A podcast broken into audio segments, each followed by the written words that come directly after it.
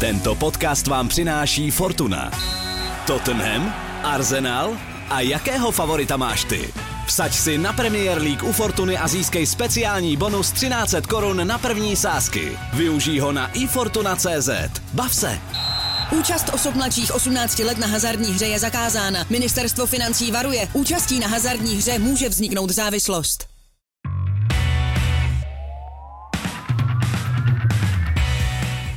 Už je to tady zase. Roztočila se kola Ligy mistrů, dalších evropských pohárů a samozřejmě pořád pokračuje Premier League. Tímto vlastně říkám, že i v dnešním dílu Angličana bude o čem hovořit.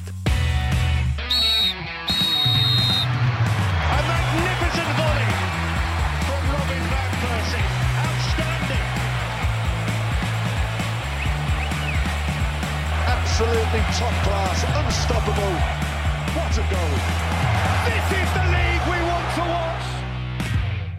Angličany zpátky, i když bez otce zakladatele. Jiří Hošek tráví svůj čas za velkou louží, určitě si užívá, takže my musíme opět do rachoty. Od mikrofonu vás zdraví tentokrát eh, Jaromír Bosák, ale zároveň vám slibuju, že o pana Hoška tak úplně nepřijdete. Ale co vám mohu stoprocentně garantovat je i to, že dostatek prostoru bude mít Luděk Mádl Děkuji za něj, ahoj. a Jakub Podaný. Eh, Dobrý den všem. A jak už řečeno, témat, eh, která pro vás máme připravena, je celá řada a týkají se především událostí, které se odehrály v minulých dnech a eh, snad můžu říct i týdnech, někde za kanálem La Manche, ale začneme trošku jinak, než jsme zvyklí, tedy smutně. A protože odešel jeden velký fotbalista, muž, který Znamenal pro Anglii opravdu hodně, nejenom v tom ryze fotbalovém světle, ale o tom už více chlapík, který tohle dal před nějakou dobou celé dohromady, tím myslím Angličana, a má tedy právo vstoupit i do dnešního dílu, zároveň proto, že ten, o kterém bude hovořit, má silnou vazbu k jeho milovanému klubu. Dobrý den a ahoj všem fanouškům Angličana. Posílám druhý a poslední pozdrav ze zámoří a bude to bohužel pozdrav smutný, protože odešla legenda. Ono dneska má člověk v Česku pocit, že slovo legenda je silně natužívané, že ho postihla inflace, ale Jimmy Greaves legendou byl. Byla to nespochybnitelná legenda anglického fotbalu, byla to legenda Chelsea a byla to legenda Tottenhamu v první řadě. A je paradoxní, že odešel v 81 letech Jimmy v den zápasu mezi Tottenhamem a Chelsea. Tenhle gigant vstřelil 357 gólů v nejvyšší anglické soutěži, ještě dávno předtím, než se začala jmenovat Premier League, což je meta, kterou těžko někdo překoná. Byl to opravdu velikán plně srovnatelný třeba s Němcem Gerdem Müllerem a když dával góly, tak to bylo jako když někdo zavře dveře Rolls Royceu, jak napsali v době Greavesovy největší slávy londýnské Timesy. Ale byl to zároveň fotbalista, který nesl v sobě obrovské trauma. Trauma mistrovství světa 1966, kdy odehrál, co by útočník číslo jedna zápasy v základní skupině a e, nebýt zranění, tak mohl znát celý svět jeho jméno a ne jméno e, Joffa Hursta, který místo něj nastoupil ve finálovém zápase, protože e, Jimmy v zápase s Francií se zranil. Takže bylo to něco podobného, jako když Pavel Nedvěd nemohl kvůli kartám nastoupit ve finále Ligy mistrů. No a navíc Greaves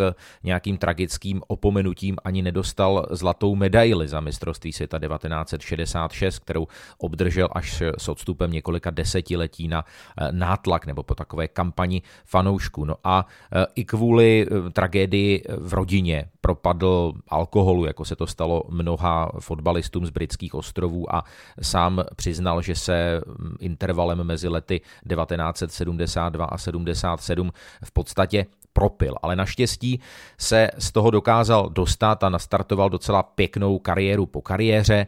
Eh, Byl jednou ze dvou hvězd eh, výborné fotbalové televizní show na přelomu 70. 80. let, která se jmenovala Saint and Greavesy, eh, kterou spolu moderoval s legendou Liverpoolu Ianem St. Johnem. Mimochodem ten Greavesyho parťák Ian St. John zemřel před pár měsíci. No a později Jimmy eh, prováděl třeba ehm, zájemce po stadionu Spurs, nechával se najímat jako fotbalový speaker na různé společenské akce. Eh, před pár lety ho postihla těžká mrtvice a už byl upoutaný na invalidní vozík. Takže Greavesy spislatce. Tolik tedy Jimmy Gris a Jiří Hošek, jenom k tomu dodám, byly to zvláštní časy a svým způsobem krásné, takové pionýrské Gris přestupoval do AC Milán na pár měsíců za nějakých 60-70 tisíc liber, bral 150 liber týdně, vracel se do Anglie za 99 999 do adresu Tottenhamu. To byly časy, co, Luďku? No je, je, Josef Masopust. Spolu by mohli taky vzpomínat. Eh, jen si říkám, že za tu dobu se fotbal posunul eh, nesmírně daleko, nejenom kvalitativně, samozřejmě i finančně. A když jsem mluvil o penězích, eh, co se týká Jimmyho Grivse, tak já bych se podíval na finance i z té druhé, řekněme, negativní stránky, protože musíme ztratit slovo o Derby County. Velmi slavný klub, i v Čechách se o něm svého času hodně psalo, hodně mluvilo, protože sbíral dobrá umístění v Premier League. Ale teď to bude mít velmi složité, protože musí pod nucenou zprávu. Došly finance, a účetní operace z minulých dob se ukázaly být asi neúplně nejlepší. Těžká chvíle pro takhle historicky položený klub a najednou zjišťuješ, že nemáš za co žít. No, samozřejmě určitě na to má vliv eh, covid, prostě tahle ta celková eh, situace, která s tím souvisí, ale eh, oni, oni v Darby byli hodně ambiciozní, myslím si, že tam finance úplně jako nedrželi na řetězu, takzvaně, co jsem si tak googloval, tak třeba Wayne Rooney po té, co ukončil hráčskou kariéru, pokračuje tam samozřejmě dál jako trenér, tak se psalo, že mu zůstal plat 90 tisíc eh, liber týdně, což je poměrně dost peněz. Jako Jimmy Greaves nechává zdravit. skoro, skoro i na úroveň Premier League, tam má Arteta tuším asi 104 tisíce, asi si to dobře pamatuju. Takže, takže s, tímhle platem by, by Rooney byl tuším asi, asi desátý eh, v, v Premier League. Takže prostě oni se ty peníze potom takhle rozutečovat dostanou dostanu, dostane se ten klub přes nějakou hranu a už to jako nejde dál. No. A Jakube, z pozice hráče, jestli se do toho dokážeš vžít, víš, že klub je před krachem, že možná nebude na výplaty, přijdete o 12 bodů, eh, možná na dva roky mm, zakázané přestupy, eh, takže nebude ani jak oživovat kádr, takže se dá skoro automaticky počítat se sestupem. A teď máš před sebou ale celou sezónu. No, jako, kdybych to měl brát eh, z pozice hráče, tak eh, to by to zase jako tolik nezbývá, jo? protože ty si vždycky jako řekneš, že tu vizitku hlavně si děláš taky sám, takže v podstatě jako rezignovat na to, že ten klub je teďka eh, v nějakých takových špatných časech, vlastně až tragických, tak to ty úplně nemůžeš, protože ve finále jako poškodíš i tu svoji značku a hm, vždycky potom jdeš na to hřiště s tím, že tam chceš samozřejmě odvíst eh, co nejlepší výkon. A Darby už eh, nějakou dobu jako nepatří úplně do té top elity, jak tomu, tomu bylo dříve, ale podobný, ne ještě takový extrémní problémy má třeba právě Barcelona a teď jsme jako v tom letním přestupním období to slyšeli taky hodně, že s těma financema se tam nenakládalo úplně e, dobře a stále je to asi odchod jejich největší hvězdy. Takže myslím si, že Gary Neville to popsal eh, velice dobře v tom, že říkal, že tohle se musí zastavit, protože ty anglické kluby jsou hodně hrdí, celkově ty lidi tam jsou na ten fotbal hrdí a třeba jak byl projekt Superligy, tak v podstatě, když jsme viděli, co se potom dělo na základě těch fanoušků, který jako se proti tomu bouřili, že jim vlastně vadilo, že teďka momentálně ty finance hrajou prim a že taková ta tradice v těch klubech upadá, tak si myslím, že ta síla těch fandů tam je velká a asi tam přijdou nějaké restrikce a korekce, ať už eh, od asociace, anebo i čistě jako od těch klubů, protože tohle to jako nechtějí dopustit, aby se dělo častěji. Mluvil jsi o Gary Nevilleovi, ten právě, eh, řeknu, eh, ze svého pohledu dost podstatně zamázl celý projekt Superligy svým vyjádřením, které bylo nesmírně trefné, nesmírně ostré a vyjádřil se právě i k situaci kolem Darby, takže si můžeme poslechnout i pana Nevilla, když na to přijde. I think it's the biggest news tonight that a club like Derby County have gone into administration. It's devastating. Um, it's another blow. Um, we've got to stop this happening. I think when owners come into football clubs, there should be an obligation to be able to cover their obligations that they sign up to. And until we have that in place, then we're going to have big trouble and continue to have trouble. And examples like Derby are going to keep coming forward. You know, we've had Bury, we've had Macclesfield, we've had Derby, we've had Bolton, Wigan, all these clubs, and you know, Bolton, Wigan have come out of it. But it's got to stop. On je to velký problém, Luďku. Eh, v Anglii se s tím mohou potýkat do budoucna eh, daleko častěji, když mají mm, kluby jednoho majitele, u kterého nemusí být úplně jasné, jak to vlastně s těmi penězi má, odkud je bere a jestli je bude mít i do budoucna a hlavně, jestli ho třeba bude bavit za dva roky vlastně klub, který v tuhle tu chvilku má pod zprávou. Může ho to přestat bavit a co potom? Tak oni i zdroje můžou vyschnout já nevím, třeba si, nebo se stenčit. Já si teď, když se o tom bavíme, tak jsem si vzpomněl třeba na příběh Romana Abramoviče, který uh, jehož, jehož, jehož majetek se asi je pořád jako samozřejmě obrovský, ale dost se stenčil například po rozvodu. Jo, to, jsou, to, jsou, to, to jsou takové příběhy, nebo, nebo uh, majitel, majitel Monaka, také ruský podnikatel Rybolev Lev se tuším jmenuje, tam byl to, ten snad měl absolvovat nejnákladnější rozvod všech v dob v dějinách této planety. A paní jak nechtěla ty peníze dát do fotbalu, mám pocit. tak, takže to jsou, to jsou samozřejmě i obchodní prostě nějaké neúspěchy, můžou přijít, jsou, jsou krize, eh, cené, cené papíry, hodnota klesá, takže, takže nikdo, nikde nic, nikdo nemá mít za definitivní, jak říkal už pánové Boskovec s Verichem a eh, třeba i řekněme, dějiny, dějiny fotbalové slávy v tomhle století ukazují taky jako nejrůznější výkruty, takže, takže tohle všechno se může dít prostě i, i v Anglii. Eh, já si pamatuju třeba Liverpool, není tak dávno, co mělo obrovské, obrovské finanční problémy.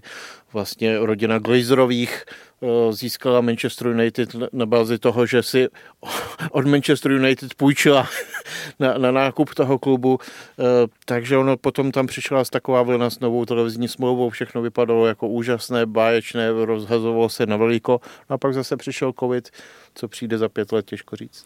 Já v tomhle vidím eh, cestu zhruba takovou, jako jde Německo.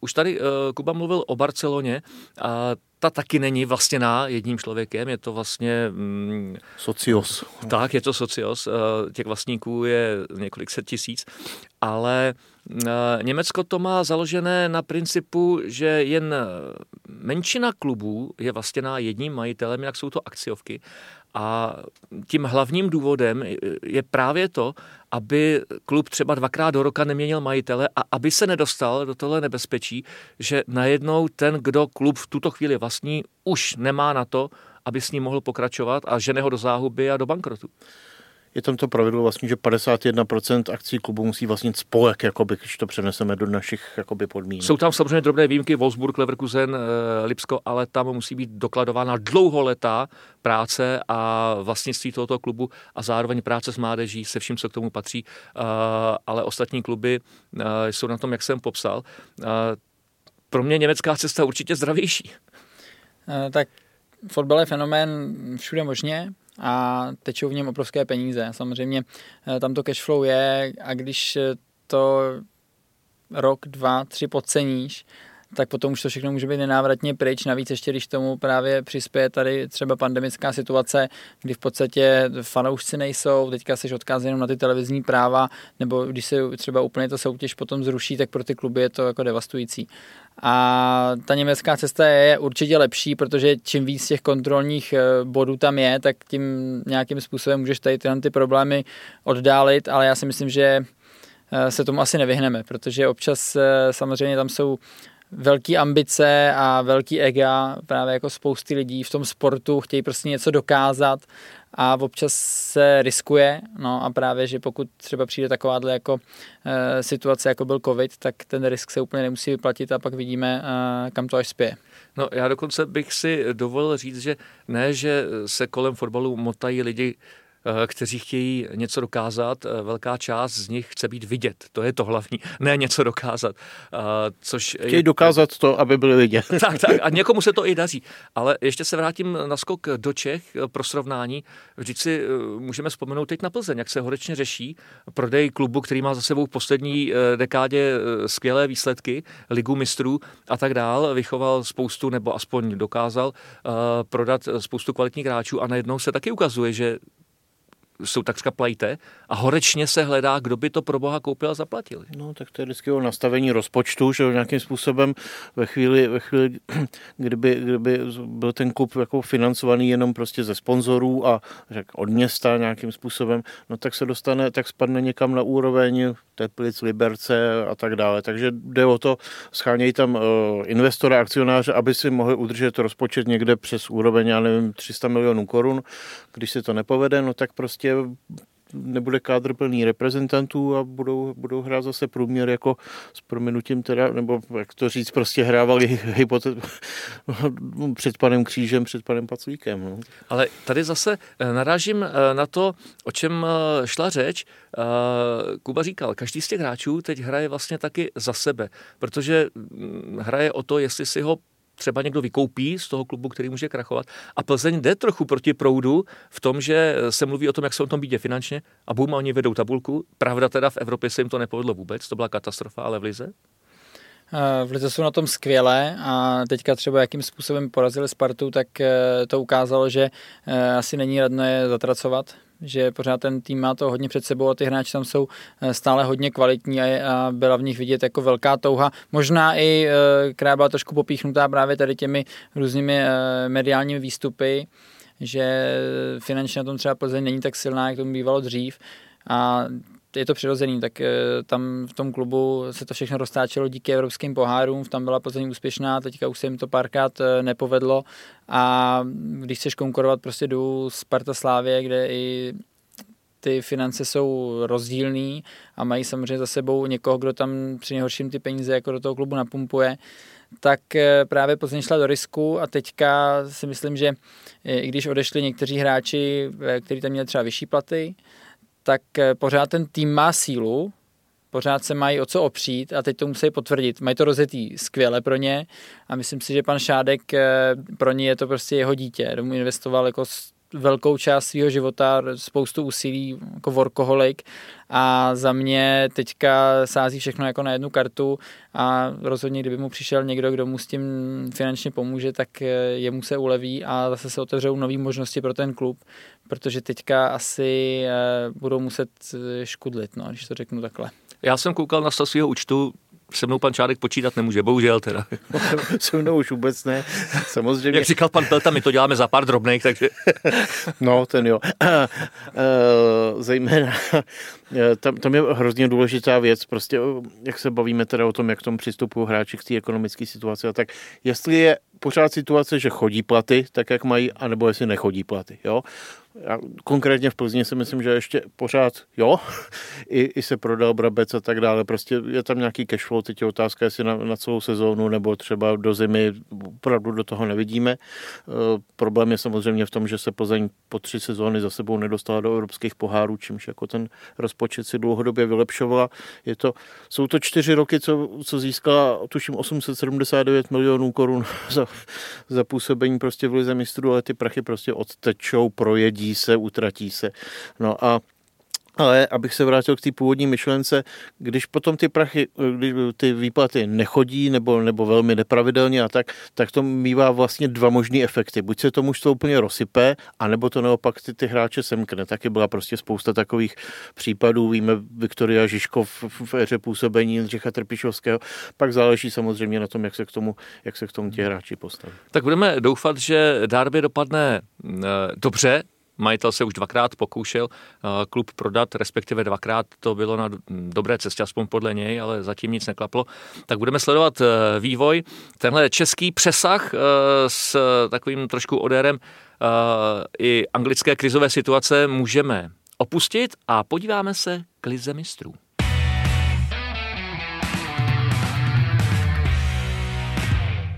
Anglické kluby stejně jako ty ostatní vstoupily do královské evropské klubové soutěže a řekl bych, že rozdílným krokem. Někdo pěkně mašíroval a někdo se potácel.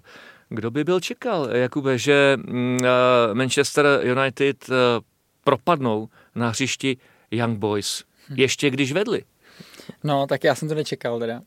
Já jsem samozřejmě predikoval výhru United, i když jsem věděl, že hrajou na umělé trávě, tak eh, já jsem si třeba vzpomněl, když tam hrál jako Ronaldo za Real Madrid, eh, myslím, že to bylo někde v Rusku, taky prostě vyhráli, když to byla umělka. ale tady... Já jsem si jsou... vzpomněl, když tam hrála Sparta v Bernu. No, taky, no, tam prostě všechny, všechny predikce padají s tím, když prostě dostaneš červenou kartu, že jo. A musím říct, že United to předtím měli eh, před tou červenou vlastně našláplý skvěle, vedli a na tom příště si myslím, že jako eh, dominovali, bylo vidět, že si prostě dojdou pro vítězství. No a potom ještě teda jako průnikovka Lingarda, tak ta bohužel to se, to se prostě občas stane, no. Jako je to chyba, velká chyba, ale tady jako co k tomu říct, tak i sám ten hráč ví, že to byl zkrát a myslím si, že eh, pro mnoho se lidí se vrátily takový ty úvahy nebo posměšky, že patří na sociální sítě a na Instagram ale k tomu se asi ještě dostaneme, že on se trošku jako vykoupil teď. From zero to hero. Přesně tak. Takže tohle pro mě bylo asi jako největší překvapení a myslím si, že nejenom pro mě. A, a ještě se vrátím k tomu ryze praktickému. Ty si toho taky hodně odkopal i na těch umělkách. Že? E, a já z mého pohledu e, fakt regionálního hráče e, to vidím tak, že to je jiný sport. Musím říct, že ty umělky se samozřejmě hodně posunuly. My jsme, začínal jsem taky na škváře, že jo, potom byly umělky první, druhá, třetí generace, ale teďka ty umělé trávy, pokud jsou pokropený, tak vlastně ten fotbal na tom jako je docela zábavný, protože ono to jako hezky jezdí, ty přidávky jsou, když řeknu, skrytý. Počkej, ty... ten balon ti furt utíká na to. Ne, tak, tak zase ta, ta, tráva už dokáže nějakým způsobem jako simulovat tu přírodní, samozřejmě chceš hrát na přírodní trávě, je to jako lepší, ještě když by byla třeba upravená, jako tomu je eh, takřka ve všech klubech eh, v Anglii, tak je to fajn, ale to třeba tady u nás v těch našich klimatických i finančních eh, podmínkách prostě nejsme schopní, aby ty hřiště tady vypadaly tak, jak vypadají tam. Takže ta umělka je někdy řešení, třeba hlavně v těch zimních eh, obdobích. Ale říkám, když ta umělka je nakropená a dobře připravená, tak ten fotbal vlastně jako není úplně špatný. Eh, když se eh, podívá Luděk na to, co předvedl Manchester, hlavně ten kolaps v posledních minutách, kdy máš pocit, že takhle zkušený tým, z mého pohledu, by to měl ubránit. Mně to samozřejmě připadalo, že už to dohrajou, než tam teda Lingard, Lingard dal, tu, dal tu prostě zpětnou přihrávku na, na golmana. To je prostě takový zkrat, že jako k tomu jako těžko, těžko něco dodávat a už to tady padlo, že zase nádhernou střelou v neděli se vykoupil. Podíváme se i na Liverpool. Určitě to zajímalo spoustu lidí. Zápas mezi Liverpoolem a AC Milan, to byl asi tahák eh, minulého týdne. A já musím říct, z mého pohledu, mě nesnad uh, překvapil, ale uh, udělal mi příjemný večer Liverpool v tom, že i když prohrával, tak se mi strašně líbilo, že hrál pořád to samý. Oni nějak nespanikařili, hráli pořád to, co potřebovali a ukázalo se, že v tuhle chvíli jsou kvalitnější tým než AC. No tak to si asi dalo předpokládat, ale nehralo jim to do karet. Nicméně jsou spolu už dlouho e, pod stejným trenérem, což je jako velká výhoda a myslím si, že oni jsou si i vědomí té svý síly. Takže jako neměli vlastně kam panikařit. Věřím tomu, že i Klopp je k tomu jako nabádal. Nakonec se jim to, e, se jim to vyplatilo a ten zápas otočili. No zase rozhodovala asi mentální stránka věci, že ti kluci jdou na plac a vědí prostě, že jsou dobří. Že tak dostaneme gol, no a co? No, tak přidáme. Já si myslím, že i viděli sami prostě, jak ten průběh toho prvního poločasu vypadalo. Mě přehrávali naprosto totálním způsobem. Já jsem, mě bylo toho Milána chvíli jako až líto. Jo. To, tam opravdu já jsem měl pocit, jako že proti ním nastoupil nějaký divizní tým tady z Česka. To byla, a samozřejmě tomu skóre neodpovídalo. Liverpool tuším neproměnil penaltu a bylo to nějak jenom, jenom 1-0. Pak pak trošku, prostě nějakým způsobem zkratovali trošku v těch posledních pěti minutách té druhé půle, ale myslím si, že Klopim řekl, tak viděl, hrajte pořád to samý, protože vidíte, že přehráváte úplně, úplně jasně, nebylo potřeba tam jako nic zásadního měnit a jenom prostě v úzovkách jenom dávejte góly, no, což, což, se potom, což se potom zdařilo a byl ten, ten rozdíl byl opravdu úplně dramatický, teda. AC Milan se vlastně vracel po dlouhé době do ligy mistrů, tak jak, jak je vidět, i tohle patro se musí jakoby nějak jako nově, nově navnímat, eh, naučit se, samozřejmě chyběl jim Zlatan třeba, který by to nějakým způsobem posunul tu mentalitu jako vejš, ale podle mě to vidíme teď hrozně jako na, na Spartě. Ta prostě taky několik let chyběla úplně v evropských pohárech a ty hráči si to musí podle mě navnímat, tu atmosféru, všechno, podle mě fanoušci, celý klub se musí vlastně znovu naučit hrát evropský poháry ty Milan hrál, řekněme, teda v Evropské lize, ale teď zase ta liga mistrů je další level. Mně to přišlo eh, v zápase s AC, že Liverpool naznačuje všem okolo, hele, my chceme ten titul a my si pro něj jdeme. Víš, že mm, se tak spekulovalo před začátkem sezóny, jestli budou schopni vůbec konkurovat uh, oběma týmům z Manchesteru a ukazuje se, že ta síla, i když žádné velké změny v kádru, ale ta síla tam je. A tak Liverpool byl tak cca dva roky zpět prostě úplný top a všichni si myslím, že z něj byli unešení i díky tomu, jak třeba uh, mediálně a veřejně vystupoval Klopp, že jo, velko, velký oblíbenec a myslím si, že lidi to, uh, když to řeknu, hodně žrali. Ale teďka samozřejmě jsou tady City, teďka Chelsea postupem času jako skvěle posílal, doplnila kádr, přišel Lukaku, takže to jsou v mnohých očích jako velký favoriti a United. No, teďka, když tam přijde zpátky Ronaldo a podíváš se kolem, jak ten tým vypadá, Pogba, Bruno, eh, Fernandes, tak eh, mají taky sílu. A ten Liverpool si myslím, že je trošku opomíjený. Jo? Že to už není tak, eh, tak, jak tomu bylo třeba ty dva, tři roky zpátky. A právě možná i to to je pro ně dobře, že budou jako trošku schovaný, budou si vlastně hrát ten svůj systém a když zvládnou takhle začátek té ligy a dostanou se zase do té role těch favoritů, tak si myslím, že budou třeba eh, víc vyklidněný a ten tlak prostě eh, nebudou muset vnímat. A zase si říkám, když se podívám na hráčský pohled, že to s kabinou taky musí eh, pozitivně zacloumat, když se vrátí taková persona, jako je Van Dijk, byť třeba nehraje úplně všechny zápasy, ale najednou si daleko jistější vzadu.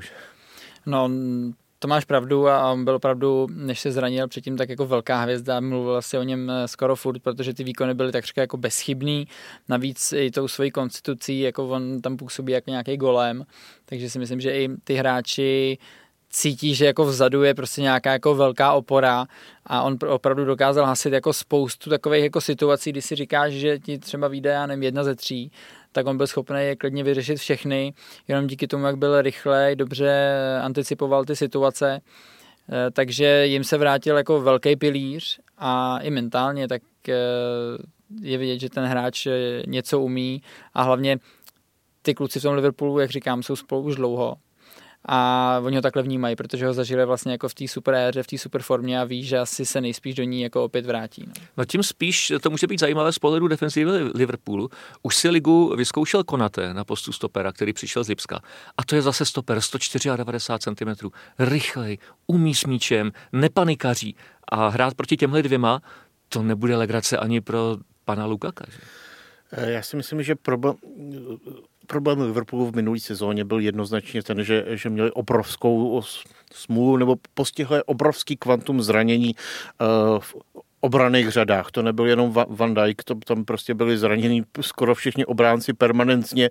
Tak o Slávě teď. Přesně tak. Kdo chviličku hrál, tak byl zase přetížený, tak podle mě se tam projevilo to, že v té předchozí mistrovské sezóně hrál ten tým prostě v, byl v takovém tom uh, psychickém prostě uh, rozpoložení, že hráli prostě na 110, 115%. Ale ve 14 lidech. Tak a ten, a ten, a ten tým se prostě přetížil a ještě do toho přišel covid a ne, už to nebylo natrénovaný jako normálně stabilně. Prostě všechno se to sečetlo a v těch jejich, zejména obraných řadách se to hrozně obtisklo a oni prostě hráli spoustu zápasů úplně bez obrany nebo s 18 letýma klukama vzadu a to je samozřejmě sráželo výsledkově takže si spousta lidí řekla, no Liverpool, ty byly, ty spadly, ty byly, já nevím, několikátý šestý, já nevím, a to, to, to už jako do té špičky nepatří a oni se ale všichni uzdravili. Liverpool nedělal posily, prodloužila se spoustou tady z těch hráčů smlouvy.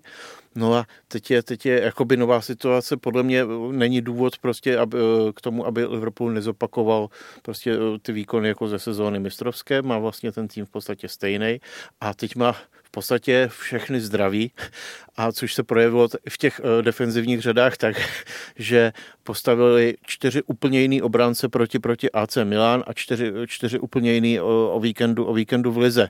A obě ty obrany zahrály super. Jo? Takže, takže si myslím, že tohle je vlastně nová situace. A tím, jak vlastně nedělal Liverpool posily, jakoby, tak, tak kolem mě nebyl takový ten cirkus, takový to halo a tak dále, tak možná vznikl jakoby pocit, že, že jsou trošku už jako nějaký druhý, třetí v řadě, ale ne, já si myslím, že budou pořád skvělí. No, poslední douška klize mistrů Manchester City nemůžeme vynechat. Kanonáda s Lipskem, ale pro mě bylo překvapení, že třikrát inkasovali. A e, mně se nelíbilo chování defenzivy e, Citizens, teda, musím říct. Tak Lipsko má taky sílu a myslím si, že si to prostě přišli tak nějak jako rozdat, ale Manchester City ukázali pořád, že e, mají ty top hráče a vlastně ten systém, kterým jako pod eh, Guardiolou hrajou, tak eh, ho umí perfektně a, a Lipsko prostě přestříleli. Fakt musím říct přestříleli, ale v Lipsku už jako dlouhodobě taky se pěstuje nějaká jakoby jiná kultura v tom, že oni chtějí jako hodně progresivně, chtějí vychovávat hráče a daří se jim to. Celkově tam jako sází na ty nové technologie, takže já jsem rád, že i na té úrovni se nějakým způsobem jako ukázalo, že eh, i v té lize mistrů jsou schopní nějakým způsobem jako fungovat, dávat góly, ale bohužel jich šest dostali a to už je, to už je jako docela velký počet eh, na takovýhle klub. No ona to není úplně náhoda, protože teď od Dortmundu dostali čtyřku uh, v neděli, ale já proto mám jisté pochopení, protože Upamecano, jeden stoper v Bayernu, druhý stoper Konate, v Liverpoolu. Před nimi hrával Sabicer, ten je taky v Bayernu. Takže se jim úplně rozpadla ta středová osa a budou tomu se zase chvíli dávat dohromady. Jo, jo, přesně tak, no. Tak ne, ne, není to tak dlouho, co se odešel na Bikejta ze středu. Oni prostě jako dokážou generovat dobrý hráče, jak říkám, jsou opravdu progresivní klub, kde sází na ty nové metody, ty hráči jsou vlastně od A do Z eh, pod dohledem odborníků, takže mají jako uh, extrémní uh, možnosti na to se rozvíjet, pokud ten talent a ten potenciál v nich je, což oni dělají, ale Lipsko asi nikdy nebude jako extra dominantní klub v tom Německu, když prostě ten ty svý jako top hráči budou pouštět dál a myslím si, že to, že pokud by si jim měli stát, tak to ještě nějaký ten pátek bude trvat, než ty hráči vlastně sami eh, vezmou eh, to Lipsko jako tu cílovou stanici. Jo? Tak jak to má Bayern, kde vlastně oni deklarujou, eh, my nechceme koupit hráče a prodat. My chceme koupit hráče a chceme, aby ten hráč tady chtěl hrát aby prostě uh, chtěl hrát za Bayern a chtěl, aby Bayern byl úspěšný a neměl zájem potom přistupovat někam dál. Takže já si myslím, že ještě v Lipsku, pokud eh, vůbec budou mít zájem takhle vystupovat a takhle fungovat, tak to ještě nějaký ten rok určitě potrvá. Já myslím, že pokud se od Německa neoddělí Bavorsko nebo zase nevznikne nová NDR, tak se nikdy nestane, že by na vrcholu potravního řetězce bylo Lipsko, tam bude vždycky Bayern Mnichov. Tečka za eh, ohlednutím eh, klize mistrů a spějeme pochopitelně k Premier League. Seznam zprávy uvádí druhou řadu podcastové série České podsvětí s Adamem Miklicou a Josefem Klímou o tenké hranici zákona v novém miléniu. Z podsvětí je víc polosvět a zločin infiltruje stát a balancuje na hranici zákona. Ten zločin se proměnil. Už přestaly fungovat ty jejich staré metody, takový ty drsný jako zastrašování. Místo zabijáků začaly chodit právníci. Uslyšíte, jak Mrázkův ex-kolega Petr utíká do Švýcarska. Jak se naše zbraně málem pašovaly do Iránu. Švábův gang kosil bohaté podnikatele v zahraničí a jak někoho napadlo namíchat do alkoholu víc metanolu a skončilo to mrtvými a prohibicí. Poslouchejte na Seznam zprávách a ve všech podcastových aplikacích.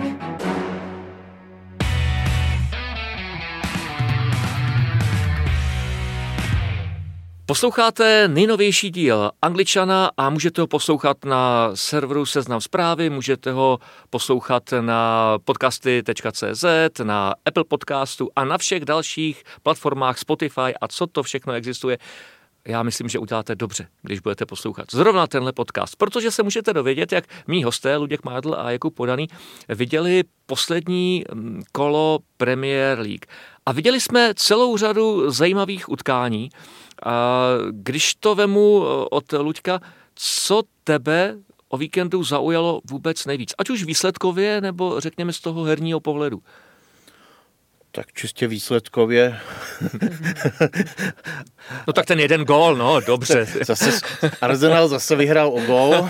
Pro nás je teď každý gól super. Zvlášť, když nese uh, vítězství a příští týden v neděli to bude ještě obzvlášť, obzvlášť důležité. No a co tam ještě bylo dál zajímavého? No tak uh, samozřejmě z českého pohledu určitě zápas West, Ham, West Hamu uh, s Manchester United, to tam ještě tady asi bude hodně řeč. No a zajímavý. No čekám tam útok teda, ale tím se jako Nebude, jo, na to ten teda.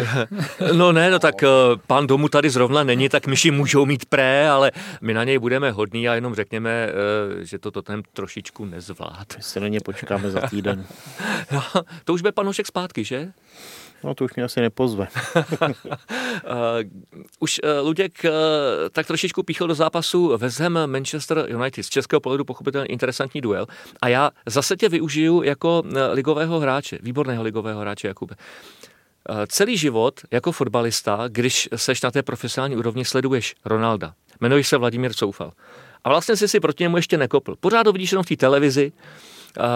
A teď, už v době, kdy jsi zkušený, máš za sebou něco i v Premier League reprezentaci, tak si proti němu jdeš poprvé zahrát. A víš, že bude hrát na tebe.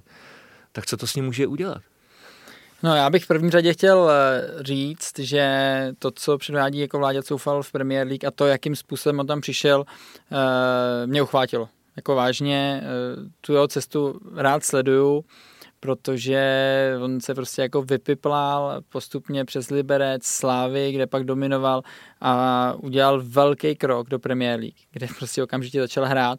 A myslím si, že na ostrovech fanoušky nejenom ve Zemu jako uchvátil tou svojí hrou, takže ještě vypiloval centr, bych řekl, že tam těch, těch asistencí, které on měl i v té minulé sezóně, bylo dost a pro ten tým je hodně platný. Takže teď, když proti němu nastoupí Ronaldo, tak já, já si myslím, že jako on si samozřejmě hodně věří, protože uh, ví, že ty kvality má, no ale Ronaldo je Ronaldo a jak si říkal, sleduješ ho uh, x let uh, v televizi, když hraje za Real, když hraje Ligu mistrů a všude pálí góly a je mu v podstatě jedno, kdo proti němu hraje. Eh, takže já si myslím, že vládě byl extrémně pozorný, ale nejenom on, protože když jsme viděli ten zápas, tak vlastně všechny míče letí na Ronalda. Ve Vápně tam nemůžeš opravdu polevit na chvíli v koncentraci, protože on má pořád takovou tu extrémní dynamiku a působí jako takový hromosfot na všechny ty centrované míče, přihrávky a hlavně on je schopný to zakončit takřka z jakýkoliv pozice, ať už ze země, levá, pravá, hlavička, výborný výskok. Takže eh, on těch gólů bude dávat eh, spoustu, ještě pokud teda United budou hrát tímhle tím způsobem, jak hrají. A čistě prakticky.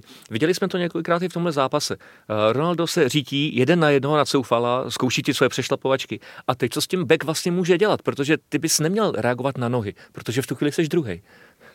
Tam, tam byla třeba situace, kdy on vlastně Vláďu nakonec jako zaseknul a tam mu teda pomohl, už teďka nevím, kdo to byl, ale, ale vracející se spoluhráč, který jako do toho skluzem skočil, ale to je těžký, on prostě dokáže ty věci dělat e, ve velké rychlosti a tam, jakmile jednou trošku víc naznačíš, že půjdeš na jednu stranu, tak on si to prostě hodí kolem tebe a v podstatě okamžitě střílí a ty všechny stříly mají obrovskou razanci. Jo, tam to je všechno pro toho golmana e, hrozně těžký, tam vidíme, že on taky nedává góly jenom k tyči a do šibení hranice, ale prostě, že to tomu golmanovi podlítne pod nohou, pod rukou, protože to je opravdu uh, velká razance.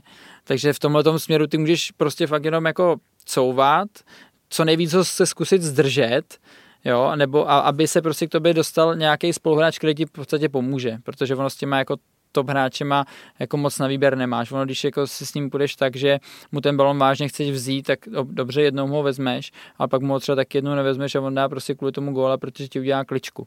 Takže v tomhle směru myslím, že vládě asi jako co nejvíce snažil vyčkávat a právě čekat, až se ten tým za ním sformuje a oni to budou moct řešit e, týmově a nejenom jeden na jednoho. Přesně, to si myslím, že je hrozně podstatná věc, že, je, že to nemůže být jeden chlap proti jednomu. Asi pamatuju, uh, Slávě hrála ten zápas s Chelsea tady, že a, a tam Coufalovi v prvním půli šíleně utíkal William. Prostě hráli to opravdu jeden na jednoho a ten, ten prostě na pár krocích utíkal prostě rychlostně i ve svém věku.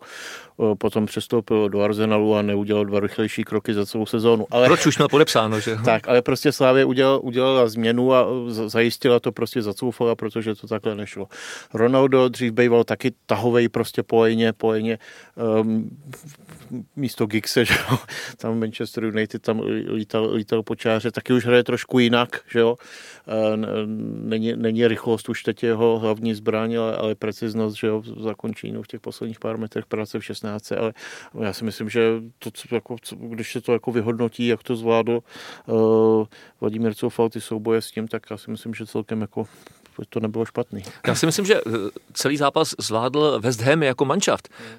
Vždyť od remízy je eh, dělila neproměněná penalta, což eh, pro mě ne, nepochopitelná záležitost. Já si to, a teď mě neberte úplně za slovo, ale já si to nedovedu představit jako trenér v okresním přeboru, že bych poslal Ferreira kopat penaltu z lavičky v 94. když tam celou dobu seděl, nonsens. Mám na hřišti Součka, mám na hřišti další hráče, kteří jsou zřejmě schopní dobře trefit bránu. Že?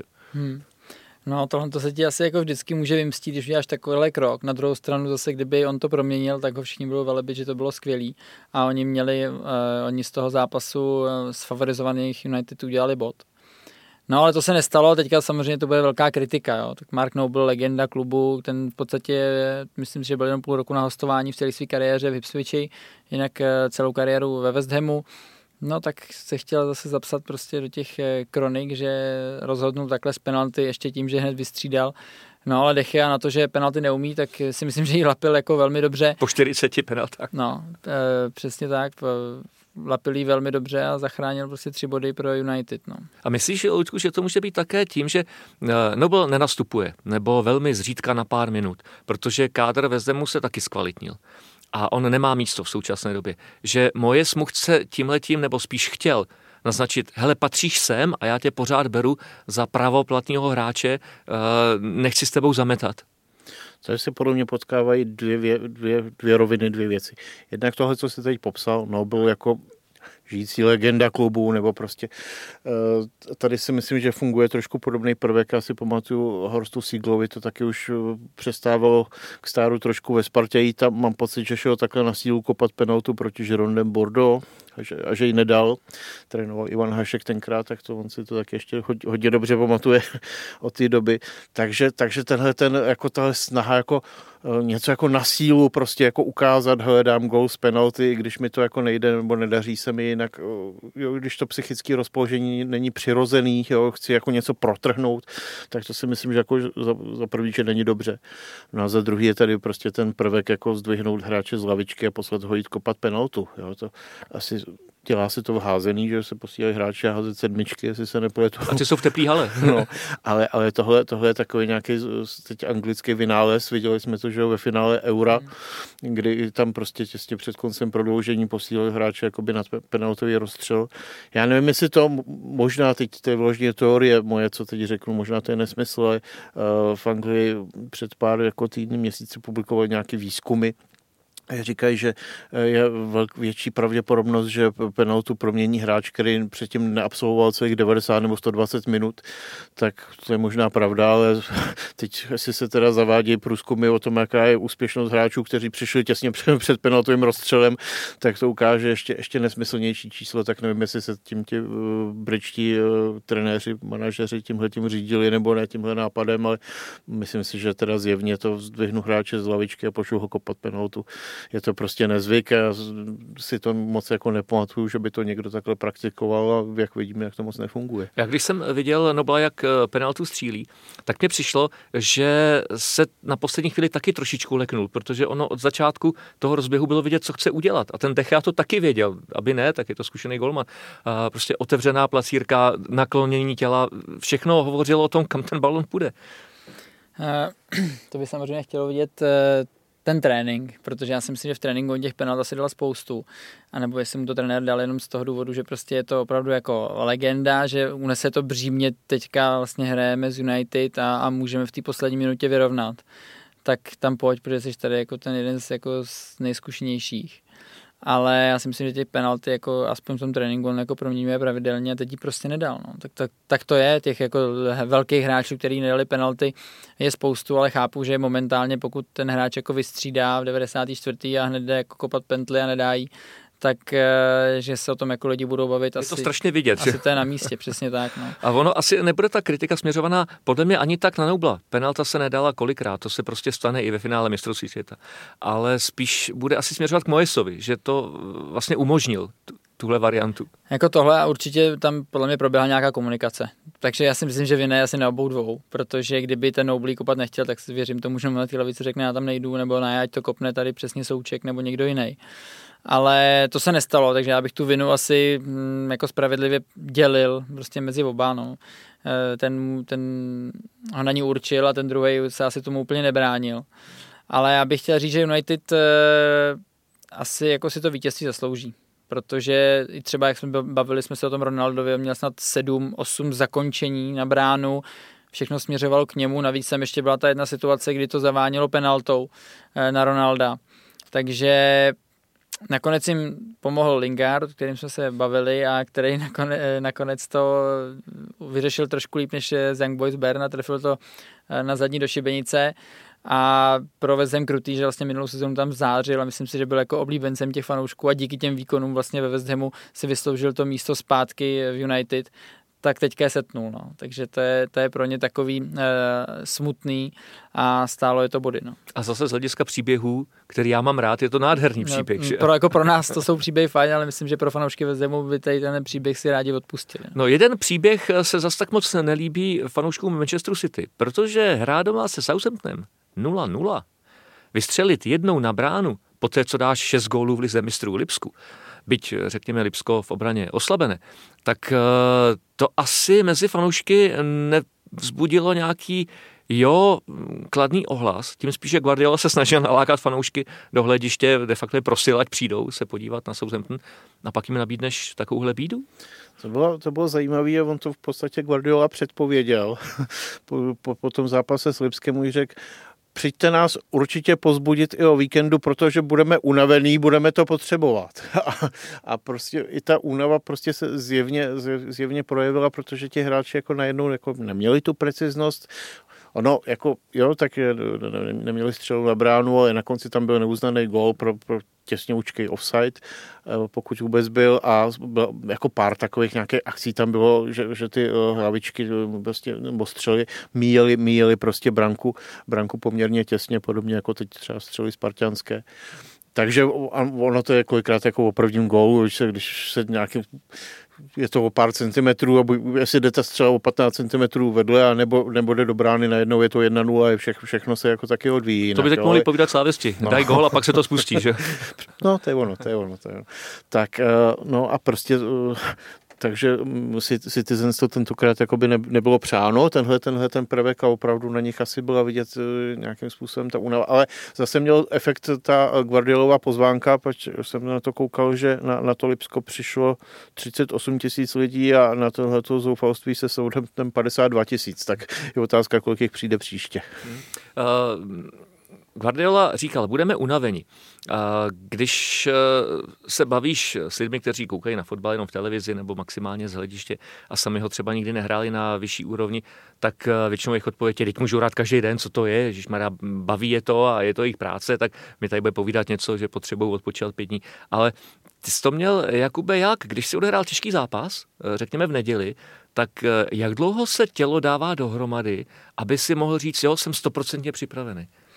No, ty na tom musí začít pracovat takřka jako hned po tom zápase. Jo. Tak když řeknu, když půjdeš, eh, když půjdeš s klukama na pivo a dáš si jich pět nebo čtyři, tak to jako ti fakt nepomůže.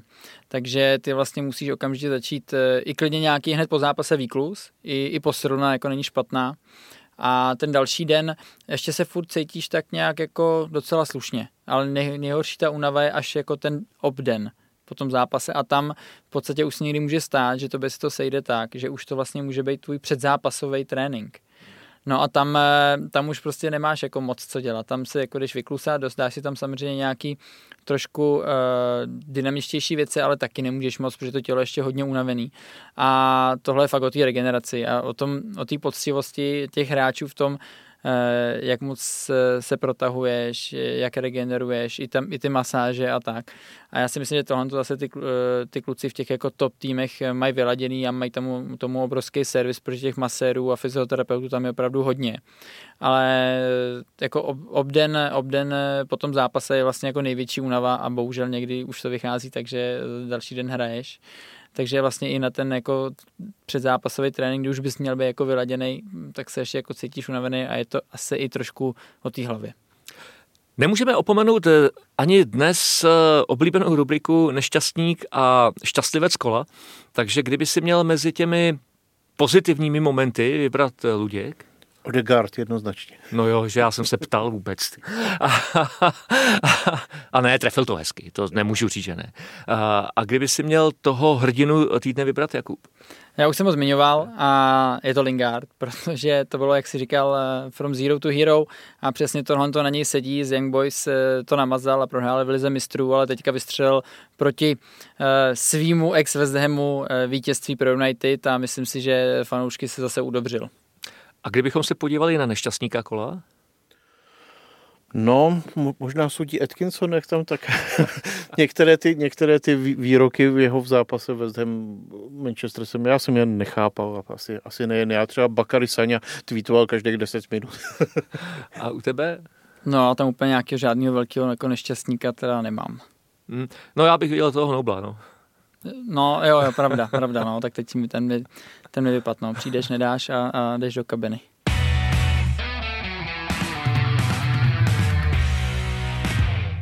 Dnešní angličan bude trošku věnován i českým brankařům, protože ono se to nezdá, ale působí jich eh, v anglických klubech eh, poměrně dost. A ta tradice, kterou začali Luděk Mikloško a Jan Stejskal, je mm, těmito mladíky nebo i golmany střední generace eh, poměrně dost hojně rozšířená. Dneska, když si to vemete, Marek Štěch, Václav Hladký, Tomáš Holý, to jsou golmani, řekněme, té střední nebo trošku starší generace, kteří už působí nějaký rok eh, na ostrovech, ale tlačí se do pozornosti publika i ti mladší. A mm, hodně na tom má zásluhu Luděk Mikloško, který pracuje pro agenturu Sport Invest a přes ní se Radek Vítek eh, s Ondřejem Mastným dostali do Manchesteru United, eh, kde Vítek chytá v 18. Mastný je v kádru 23.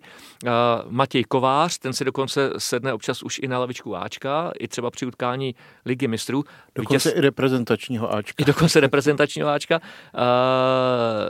Vítězslav Jaroš, ten patří Liverpoolu, ale chytá ligu v Irsku, zase teď o víkendu vychytal nulu při vítězství eh, St. Patrick 3-0. Eh, Takže když se na to člověk podívá, eh, český golmanů utíká do Anglie opravdu hodně asi bychom si museli podívat, kolik je tam třeba Poláků, nebo těch, těch, těch bude taky dost, ale myslím si, že v tomhle, v tomhle hraje opravdu hodně důležitou roli ten Luděk Mikloško, který, který má opravdu na ostrovech jako vynikající jméno, to tam je opravdu jako žijící legenda a nejenom pro West Ham, takže když někam přijde pan Mikloško, tak se s ním baví.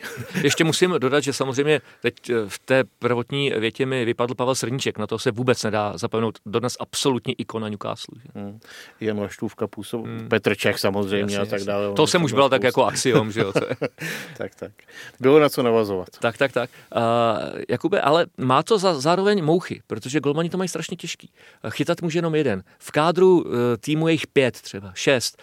A teď uh, ti kluci musí chodit různě po hostování, řekněme s velmi malou nadějí, že se z té třetí, čtvrté, druhé ligy vrátí zpátky do svého domovského klubu, který mezi tím koupí golmana třeba za 50-60 milionů liber. Mm-hmm. No tak ty finanční možnosti těch eh, klubů eh, v Premier League jsou velký a právě dostat se pro brankáře z nějaký té mládežnické akademie nebo z toho Bčka do Ačka a chytat tam pravidelně je vážně těžký. Eh, my vidíme, že ty kluci jako tam odchází, pak se třeba zase vrací zpátky do České ligy, jako teďka náš reprezentační brankář eh, Jindřich Staněk, který vlastně odešel velmi mladý do Evertonu, tam si to pár let zkusil a nakonec se vrátil a přes Český Budějovice se dostal do Plzně, kde teďka momentálně si troufnu tvrdit, kdyby nebyl zraněný, tak asi by byl jednička celou sezónu eh, a teďka nakouknul do, té, do, do reprezentace, kde chytal. Takže uh, myslím si, že tohle je asi cesta, kterou uh, okusí většina těch golmanů. Že tam fakt jako nebude taková ta přímá linie, že přijdeš v 15, v 16 do toho týmu Premier League a jako čistě vzhůru se prokoušeš do Ačka a budeš tou hvězdou. Takže ten ty kluci nejdřív to asi zkusí v tom B týmu, v té rezervě, potom půjdou na hostování, no a tam se ukaž. To už je prostě jako dospělý fotbal a tady máš šanci se zviditelnit, no a když jim to vyjde, tak i někteří z nich budou mít štěstí a třeba se do toho Ačka jako podívají. A teď je otázka, jestli volit eh, cestu skutečně toho dlouhodobého hostování, třeba 5-6 let, se toulat po ostrovech v nižších soutěžích, a nebo to zkusit vrátit se domů a tady dostat šanci v lize? Jo, tak myslím, že když už se tam někdo zasekne na 5-6 let jako v nějakém tom labirintu těch nižších soutěží, tak už asi ta šance, že by se dostal zase jako vyloženě nahoru, je asi, asi trošku klesá. To, to je právě o tomhle tom rozhodnutí. No. Buď, buď to tam jako setrvat, nebo, nebo se vrátit domů, prostě najít nějaký klíčový je být v nějakém klubu, kde se mu, se mu poštěstí pravidelně chytat tom golmanovi. A dobře, tím se zase může dostat jakoby nahoru, samozřejmě výkonnostně se, se sebevědomím a tak dále. Prostě když uh, u těch golmanů je prostě to prokletí v tom, že když sedí, když se stanou dvojkou a nedostanou moc příležitostí jakoby těch alternativních.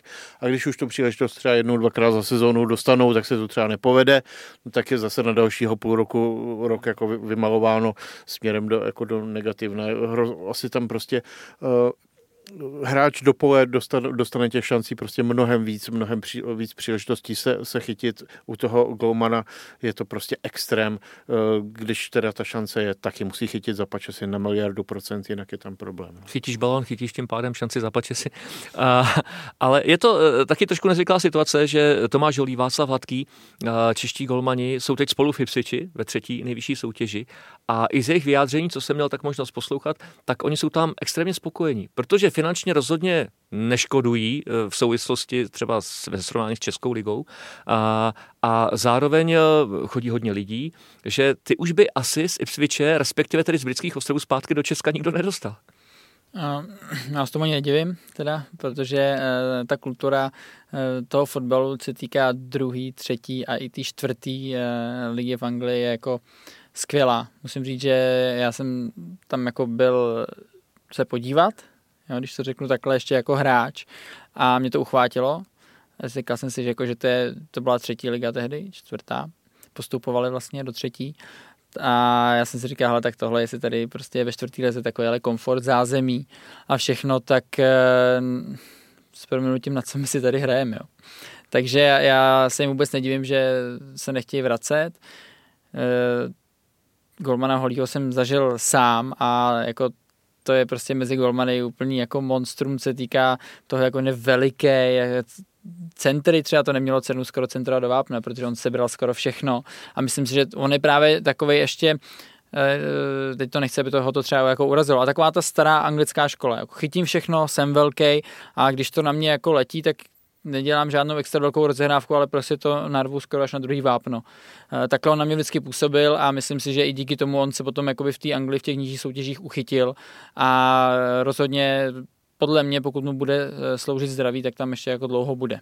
Já do souboju si s tím nechodil radši. Ne, nechodil, já jsem právě centroval, centrovalo mi to vždycky lapil.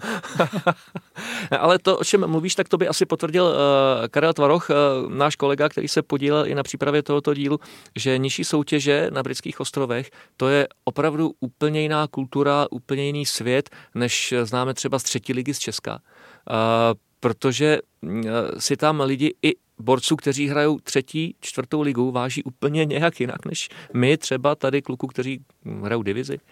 Já myslím, že tam je lepší kultura než na většině stadionů naší nejvyšší soutěž. Eh, no doufujeme, že se někdo z eh, českých kluků prosadí, aby mohl třeba potom eh, v tom trendu, který nastol třeba Petr Čech, dlouholetá reprezentace a jednička ve velkém klubu, aby v tom mohl pokračovat. Asi paradoxně zatím k tomu má nejvíc našlápnuto právě Jindřich Staněk, který se vrátil a tady chytá ligu a byl by dobrý asi, kdyby chytal poháry, ale to, co předvedl teď v lize i v reprezentaci, ukazuje, že klidně by se v Ačku mohl zabydlet na delší dobu, když na to přijde. Uh, tak jako potenciál na to má, dostal šanci, myslím si, že rozhodně nesklamal. A já bych byl rád, protože je vidět, že ta naše jako brankářská škola eh, má dobrý jméno a já si nemyslím, že ty kluci tam jsou jenom kvůli tomu, že Luděk Mikloško tam má výborný vztahy a že tam v podstatě eh, je za legendu, ale že ty kluci opravdu museli ukázat nějaký potenciál, kvality a schopnosti na to, aby tam eh, mohli být a proto tam s nimi pracují dál. Samozřejmě to. jo. Ne, to je bez diskuse v té konkurenci, protože tam každý rok do těch akademí míří desítky a desítky nových hráčů a ty teď musíš být lepší než oni.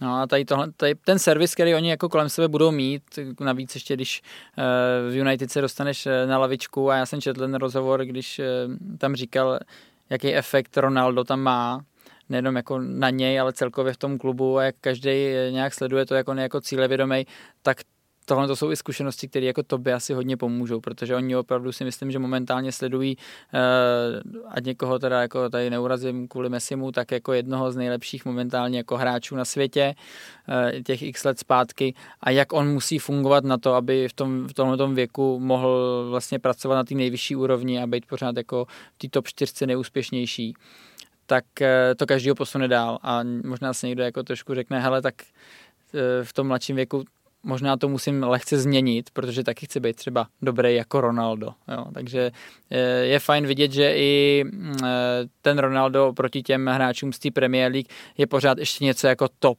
extra. Hmm. Tolik eh, k českým golmanům v Premier League, aspoň pro tentokrát, myslím, že to je téma, ke kterému se dá ještě mnohokrát vrátit v dalších dílech Angličana.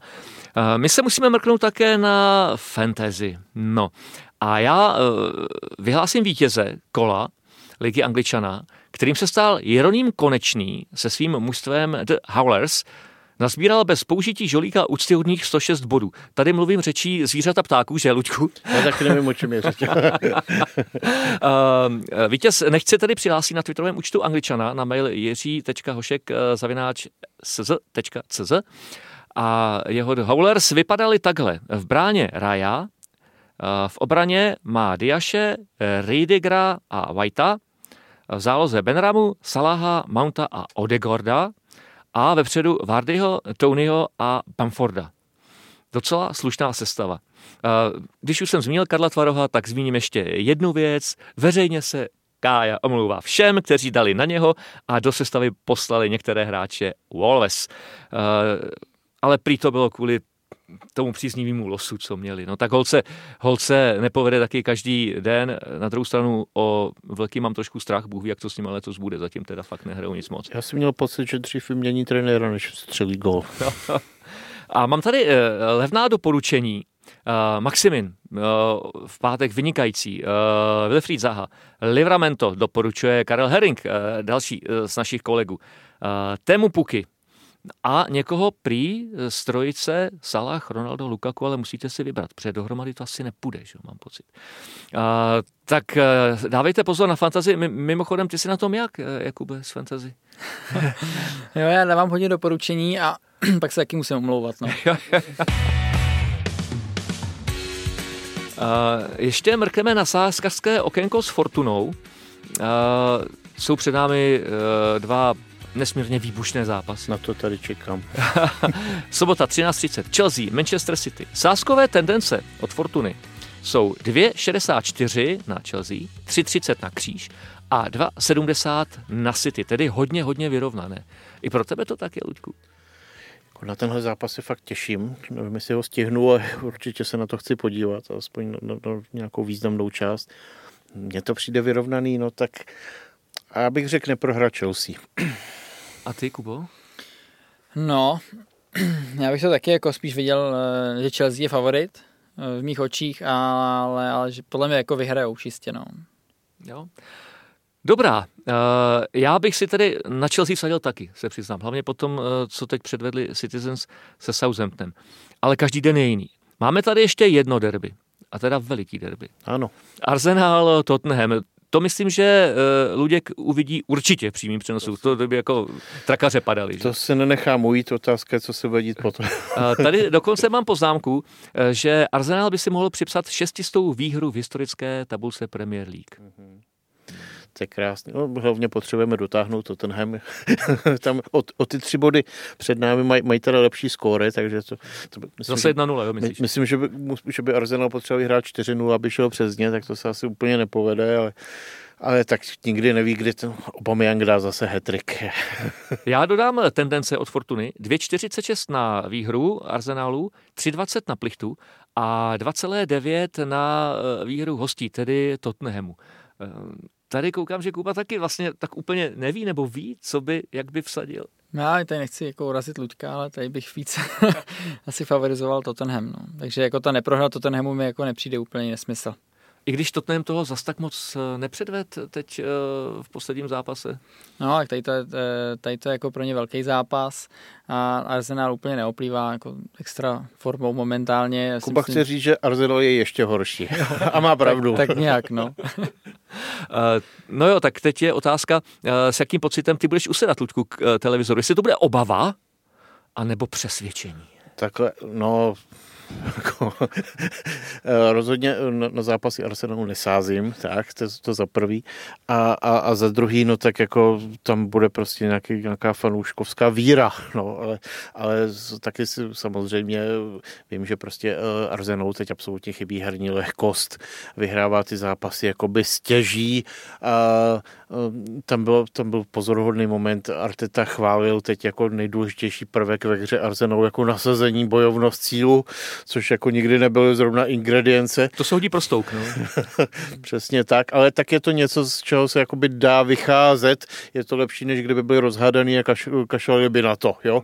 No takže, takže prostě teď se dvakrát s těmi se dvěma slabými týmy podařilo vyhrát 1-0, to bylo pro Arsenal po katastrofálním vstupu do soutěže hrozně důležitý a teď je otázka, jestli prostě se ukáže, že ti hráči opravdu nějakou jakoby kvalitu mají a začnou se trošku jako rozehrávat a dostanou trošku herní sebevědomí. No. Amen poslední slovo dnešního angličana uh, patřilo uh, Luďkovi Mádlovi, kterému děkuji za to, že uh, vážil cestu do studia. Já děkuji za pozvání. Stejně tak děkuji Jakubovi Podanému. Já také děkuji za pozvání. A s vámi se budeme těšit co nejdřív naslyšenou a buďte věrní angličanovi a věřte tomu, že Jiří Hošek už je na cestě zpět. Tak se mějte pěkně.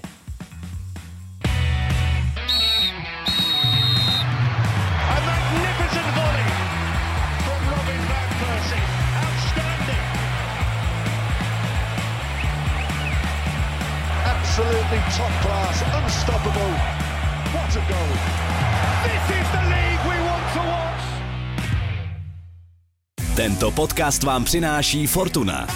Každý, který poslouchá Angličana, se musí vyznat v Premier League. Schválně, vsaď si u Fortuny a zjisti, jak na tom si. Teďka navíc se speciálním bonusem. Zahraj si na ifortuna.cz a získej 13 na první sázky. Účast osob mladších 18 let na hazardní hře je zakázána. Ministerstvo financí varuje. Účastí na hazardní hře může vzniknout závislost.